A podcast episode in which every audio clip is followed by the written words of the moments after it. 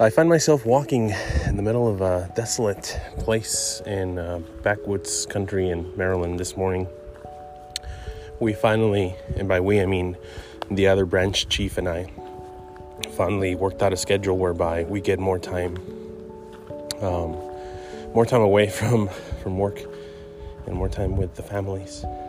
But today I was lucky enough that we have a, a babysitter to watch over the peanut and I came for a walk and brought my camera with me, and I'm taking some pictures of birds and just looking around.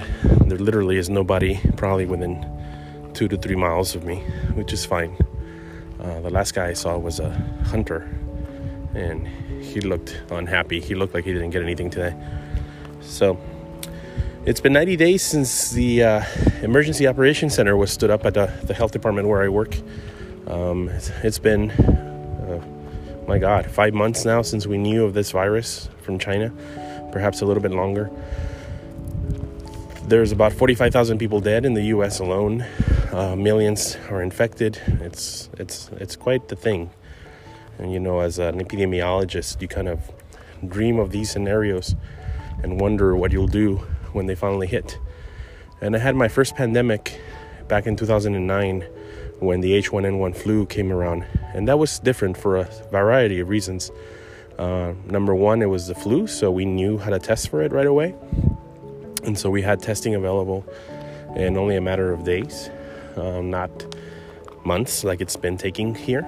We also had uh, the technology for the vaccine readily available, so it was all a matter of finding the right strain to put into the vaccine and getting that up and running. So we had a vaccine by that late that summer, early that uh, fall.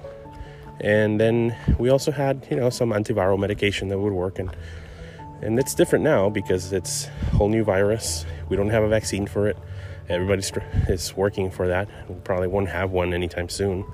Or if we do, it'll be so um, new that it'll be a while before we really see the effects of it because back in 2009 a lot of people had cross reactions with the other vaccines and so they were somewhat protected.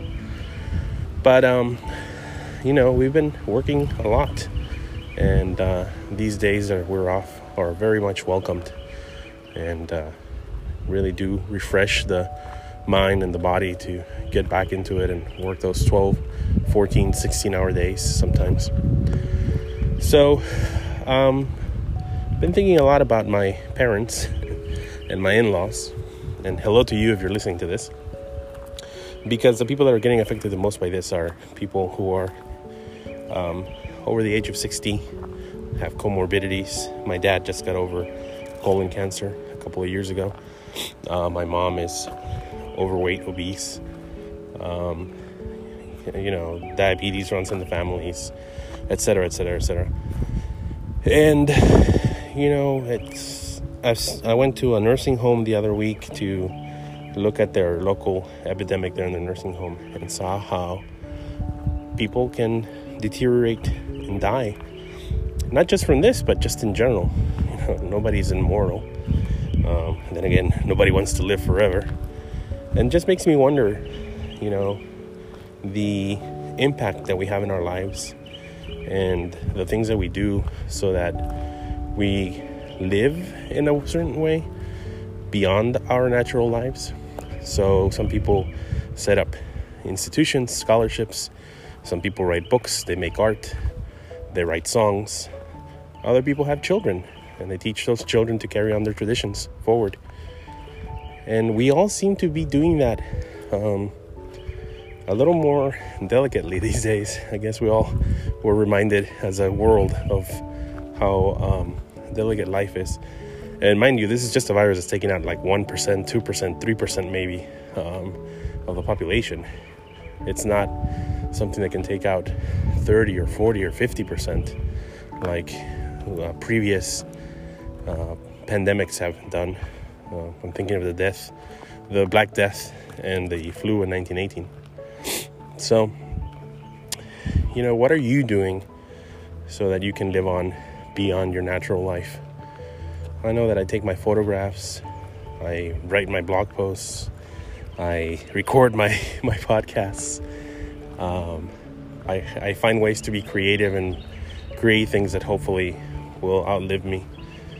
And then I have my little one, who um, I'm trying to teach the ways of the wren, um, making her a good human being, somebody who will help anybody who's in need and will stand up to injustice and uh, try to do things right, even if she stumbles and makes makes mistakes along the way. Um, she will help as many people as possible achieve wonders, uh, great and small. if if she wants to, we'll see. it all remains to be seen. So I just want to remind you that, yeah, you know it's scary. Yeah, um, people die and and and move on, but um, little bits of us remain. Certainly, little bits of people along my life who had passed away still live inside of me in some of the little things that I do that they did and they taught me how to do. So, you know, it's scary, but don't be too scared. And that's all I have for you today. Thank you for listening.